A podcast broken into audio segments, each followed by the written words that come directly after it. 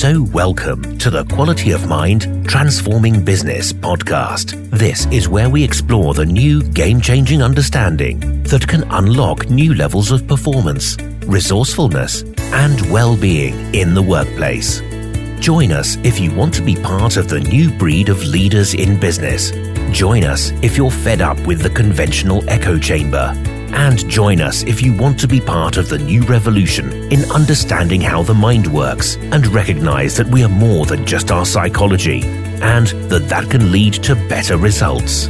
So, welcome to the Transforming Business Quality of Mind podcast. And I'm your host, Piers Thurston. Now, in this episode, something a little bit different. Uh, normally, we have an interview with uh, someone in the business world about this game changing understanding of the mind. Uh, and in this episode, I'm going to try and explain what the principles behind quality of mind are. Now, you may, if you've listened to the other podcast, heard it often referred to that there is this pioneering, game changing understanding of the mind that once people realize individually and collectively, it leads to a whole host of benefits um, in the business world and also actually in their own personal life individually as well. And although we've referred to this understanding and we've discussed elements of it, uh, we haven't explained exactly what it is. So this podcast will attempt to do that for you. Now, before I get into that, it's really important that you understand something. And I realize this might sound a bit annoying and you just want to get into what are these principles. And that is that these principles do not have any benefit to you if you just understand them or know them. The knowledge of what the conceptual expression of these principles are doesn't really do anything for you. It, it might be nice to know, but it creates none of the benefit that we've been um, inferring and discussing on the podcast. And that's because the only way that this can help you or make a benefit for you in your life or work is if you recognize and realize what these principles are pointing to about how the mind functions. And you see that for yourself in an embodied and insightful way. So the red herring is just knowing them and conceptually understanding them it, no benefit comes from that. Instead, actually, it's a little bit frustrating. So, the suggestion, therefore, is if you're going to listen to this episode, is that you actually listen with a mindset to explore, to see fresh, and try it out, to experiment with what this understanding is, and to see what you see for yourself and try to avoid as much as you can, which will be difficult because you are a human being, of course. Try to avoid evaluating it, comparing it to what you know already, or uh, seeing whether it fits with what you thought it was already. So, the key thing is to experiment with a fresh mind, be open and curious, and actually press pause on what you think you know already. It might help to imagine you're a six year old and taking this at face value with no degree of uh, skepticism, cynicism, uh, and just a degree of openness. And if you have that mindset, it will really help you see some of the benefit of this rather than just understand it cognitively and intellectually. Now, the reason that is so important is what we're pointing to here are principles that describe, they don't even explain, they describe the functioning of the mind. Now, a principle is something that is different to a model, uh, a concept, a hypothesis, an idea, an opinion. A principle is something that is pre existing. So it's happening whether you know about it or not and it's totally universal and consistent. And what that means is it doesn't matter when, where, or who you are, it will have the implications. So, this understanding is not dependent on your IQ, EQ, age, demographic, gender, nationality, ethnicity, intelligence. It's not dependent on the time of day, uh, or, or it's totally universal, consistent, and pre existing which means it's happening whether you know about it or not. And this is just illuminating what was going on anyway. So it's very much akin to gravity. So gravity is something that whether we've learnt about it at school or not, still have the implications turn up to us in every moment. And however, when we understand how things like gravity and laws of nature work, we get more out of them. So the metaphor might be that before mankind understood uh, lift, drag, thrust, gravity, um, it couldn't really fly. Uh, even though we had made many attempts. And it wasn't until we had an understanding of what was already going on that we were able to work in alignment with those principles and then make flight possible. And this is similar to this understanding of the mind that we're going to describe something for you to have a realization about that you'll see is already going on. And then you can work with the system, not against it. And that creates all the benefits that we've alluded to. And the consequence of that for this understanding is it's much more suitable to see this understanding as something that has implications rather than something that you have to apply. Now, many, many things in the world of personal professional development are things that you apply. So you understand it, and then you take an area of your life or work and you apply it. And you apply your new thinking to the situation, and hopefully it makes it better. And there are lots of very useful and practical things that you can do that too. This is not one of them. This is something that once you recognize insightfully and realize for yourself, it has implications that just turn up.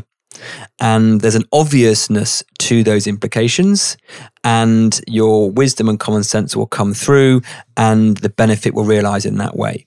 So, as well as having that open mind that I referred to, it's also worth bearing in mind that it, this isn't really something that you want to listen to, then apply. This is more something that you will see, recognize insightfully, and then implications will turn up from. So, all of that having been said, let me now give you a glimpse as to what this understanding is. Now, to give this work its proper lineage, it's come from an understanding called The Three Principles, which was something that uh, a person called Sydney Banks um, back in the 70s discovered. It was something that occurred to him that he had insights and realizations about. And then, in order to make it easier to communicate to the world, he created some, some an understanding called the three principles. Now, it's very tempting when someone says the three principles to ask the question, what are these three principles? Because we love to know what principles are. Now, these principles, and the way that he articulated them, Sydney Banks articulated them, uh, are mind, thought, and consciousness. Now, those words, I'm sure, already have some degree of meaning in your head as you listen to what uh, the words mind, thought, and consciousness. Now, I'd like you, if possible, just to completely press pause on what you already think those words are and instead listen fresh. And I will relatively quickly explain mind, thought, and consciousness, and then get on to where the meat is, and that is what are the implications of those principles rather than what the principles themselves are. So, mind is, in the way that he was using it, is referring to the fact that everything in life, everything in the world, everything in the universe is powered by some form of energy uh, source, if you want to call it that. There's an aliveness to our being.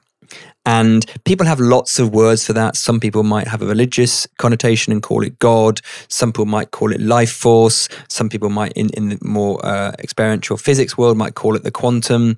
But there is something that is sourcing all of life, whether that be you, whether that be a, a, an acorn going to an oak tree, whether it be nature, whether it be animals, whatever. There is something sourcing that that is beyond and bigger than us as an individual. So everything is created from no thing. And also, it would look that that energy, that source, has an intelligence built into it.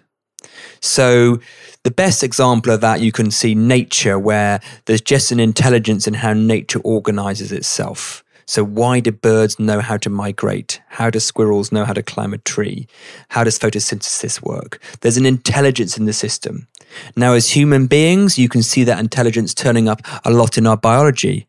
So, just take the very ordinary, everyday fact of um, us being born and procreation. That requires quite a lot of intelligence in the system. And it organizes itself to grow a baby uh, inside another human in nine months. That's not something that the world of AI and computing can do that. So, mind is pointing to the fact that there is an overall in energy or a source to everything in the universe, and that has an intelligence to it. Now, when that intelligence comes into the human sphere, to us, it creates thought. So that energy of what we're calling mind, which is sourcing everything, creates thought, the principle of thought.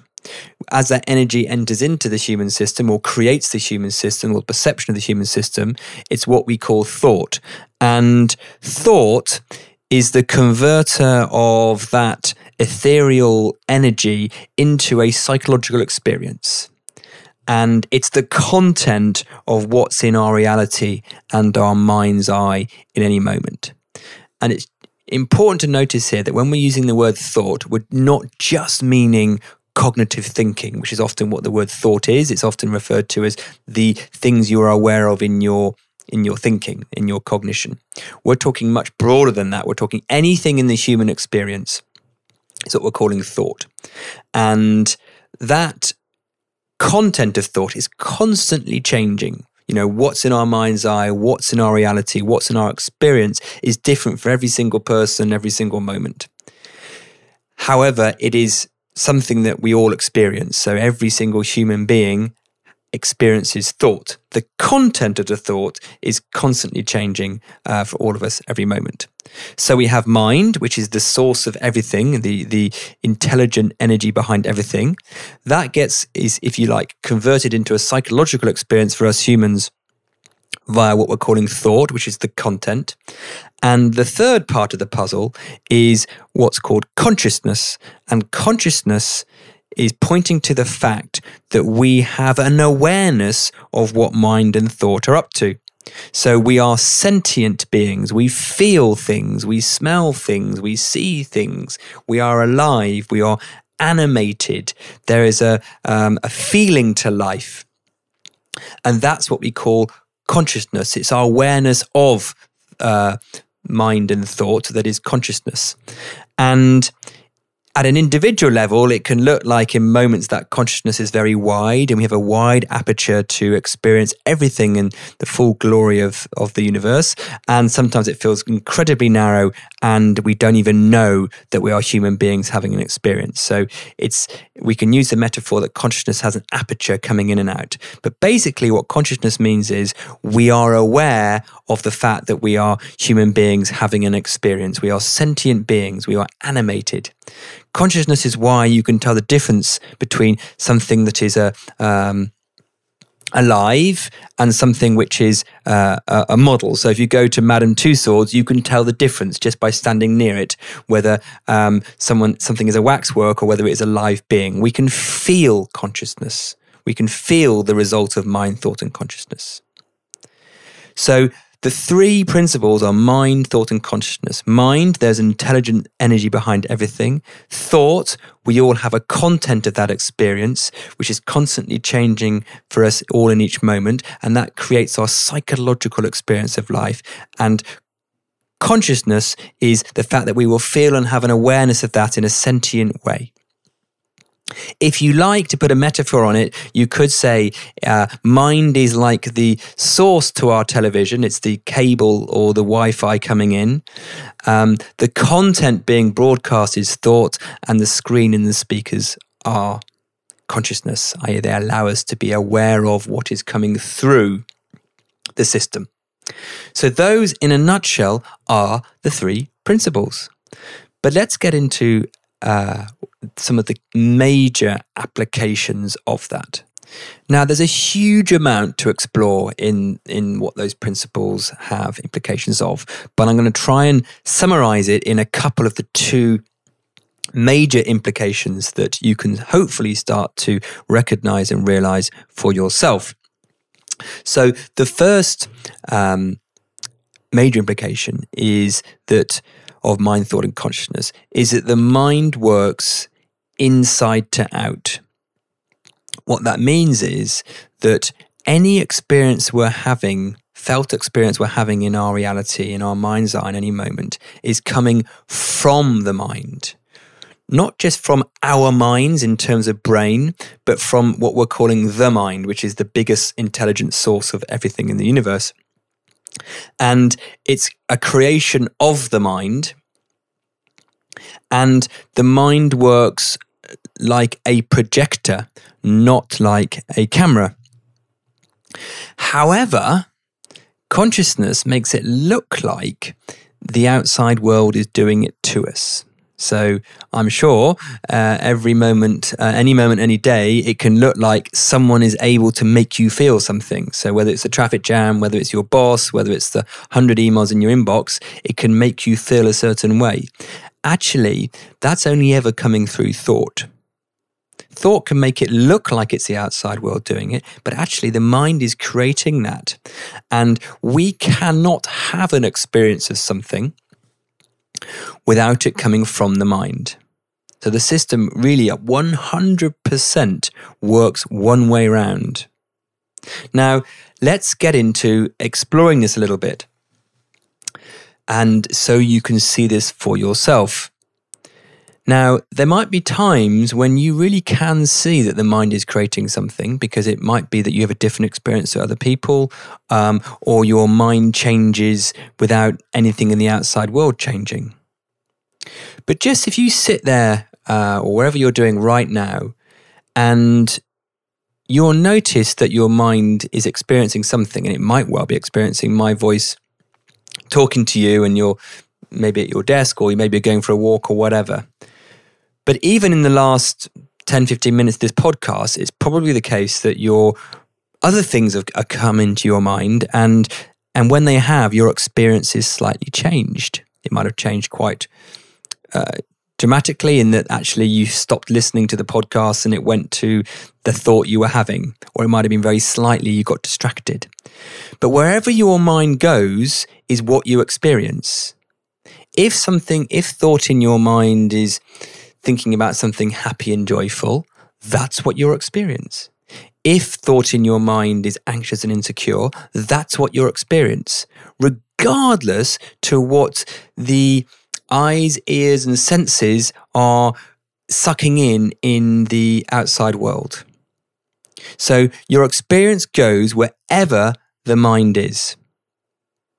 And it's very interesting because recently neuroscience has started to catch up to this fact and has found that if you are to analyze the brain using an uh, ECG or MRI um, and you're looking at the neural pathways, there's actually six times as much traffic going from the back of the brain to the eyes than from the eyes to the back of the brain. Now, if the mind worked outside in, surely you would see a lot more traffic going from the eyes to the back of the brain. But no, it isn't. It goes the other way around. So, what we are saying here is that the mind always and can only work inside out like a projector, not a camera. It can only work one way. Now, implication of that is that the outside world of events and circumstances and situations and other people have no causal power. They cannot create an experience or a feeling in you. That is impossible. However, it can look like they do. And in moments when your aperture of consciousness is low, it will look like the outside world has a causal power. But if we can recognize and insightfully spot in any moment that's not the case, it is very liberating and freeing to know that there's no causal power in the outside world and that only comes from the mind. So, a key implication of this, which has huge uh, downstream implications, is that the outside world, events, circumstances, situations, other people, has no causal power. Also, nor does the past or the future, because the only way we can actually experience anything in, in this world, in our minds, is now. And thought is memory is thought and imagination is thought. So if you're thinking the past can determine how you think and feel, or the future can determine how you think and feel, that's actually wrong as well. It's not wrong, it's just not true. It may feel real, but it's not true. So, no causal power in events, circumstances, uh, or other people, and there's no causal power in the past or the future. All we experience and all we feel is thought in the moment. The mind works like a projector. And that means we have a huge degree of liberation and freedom that we don't always recognize because most of us spend a lot of our time trying to get the outside world, other people, events, circumstances, the future, to be a certain way so that we can access our full inspiration and fulfillment and peace of mind. But we don't need to do that if we recognize it's only coming from the mind. Now, this leads to implication two, because you might be thinking, well, that's all very well and good. If it's all coming from the mind, not the outside world, how do I get better a better projection of my mind? How do I get better thoughts? How do I make the mind produce the thoughts that are going to create my well being and satisfaction and happiness? Does that mean I get to control my mind? If it's not the outside world, does it mean I get to control my mind? Well, actually, the second implication of the intelligence of the system is that you don't actually need to do that because there is already a built in capacity, an inbuilt design for well being, resourcefulness, and success in the system. That's inherent, that's innate in the system. And actually, often when we when we try to uh, control thought or our mind or our situations, we run psychological interference on that system, which gets in the way. So let's try and make that a little bit more practical for you.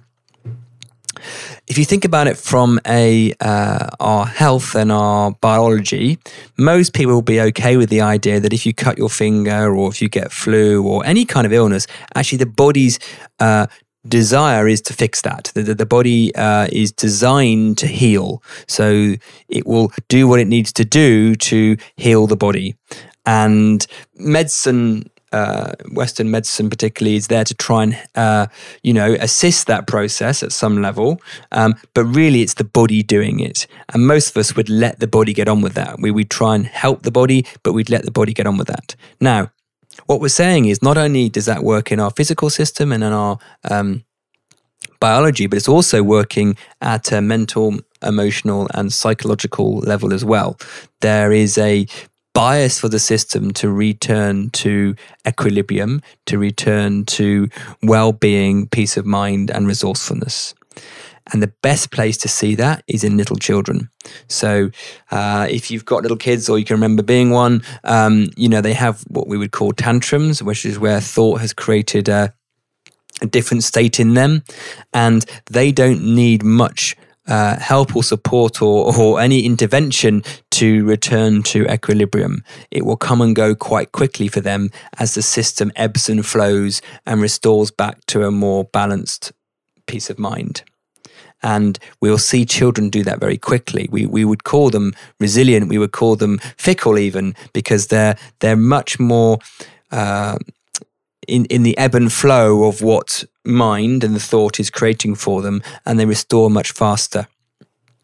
Now, it might look like adults don't necessarily do that. And the only reason adults don't do that so much is that we have more conceptual thinking, more personal thinking in the way. Uh, now, when we see implication one, which is the mind works one way like a projector, actually it dissolves a lot of that personal thinking. Uh, the aperture of the mind opens, and that inbuilt design for success comes back into the system. So it's quite a shift to recognize that we have a lot more innate well being and resourcefulness than we're led to believe. Um, a lot of us have made being happy or having well being or being successful or well being a psychological job. Um, we think it's how we run our mind that makes a difference on that. Actually, there's an invisible power built into the system, which when we allow it to do its job, when we allow it to come through, it it, it runs the show for us. Now, it's very interesting in in um, where we allow that system to do its job and where we don't. So most of us would allow it to run our breathing for us, and we would allow it to uh, pump our heart for us. We don't psychologically get involved in breathing or uh, the heart or, or even digesting our breakfast. That's not something we would get involved in. And a lot of things, you know, when we're walking and talking and just relax and in the flow, we don't get involved. We just let the system do that. Um, and it seems to do very well for it. Now, when we get into other situations, we think we need to put the system off automatic onto manual and we start using our conceptual mind to think about what we want to do and create the right outcomes and to handle the situation. Now, I don't know whether you've ever experienced flow. Well, I'm sure you have experienced flow, but whether you've ever recognized experiencing flow and being in the zone. Sports people talk about it, musicians talk about it, uh, business people will certainly experience it. They may not have labeled it. But that is just a great example of when we put the system back on automatic and we allow that um, common sense, wisdom, resourcefulness that is in the system to come in and help us out and we actually probably find we get a lot more done when we're in a clear mind. So, just to summarize this, and this is really very much an introduction to these principles, is we have these three principles mind, thought, and consciousness. And the two key implications of mind, thought, and consciousness are one, the mind works as a projector, inside to out. And there is, you cannot have an experience without it coming from the mind. It's impossible. And secondly, as a implication of that. There is no causal power in the outside world. There's no causal power in events, circumstances, your past, the future, or other people. And the second implication is that there's an inbuilt design for in for resourcefulness and well-being and success in the system that's already there, that's already working. And when we don't run psychological interference with that, with our personal conceptual minds, it actually creates some wonderful outcomes for us. And that peace of mind and well being is something that's totally innate for all of us in any moment, always available. The capacity for that is always available. So that's just a, a, a brief introduction to those principles. My recommendation would be that if something in that resonates and you find it uh, interesting and hopefully useful, then have a listen to the other podcasts or get in contact and we can explain it much further. Carry on being curious. If you enjoyed listening to this podcast, please reach out and leave us a review and a comment. If you want more info, check out makingchangework.co.uk or Piers Thurston on LinkedIn.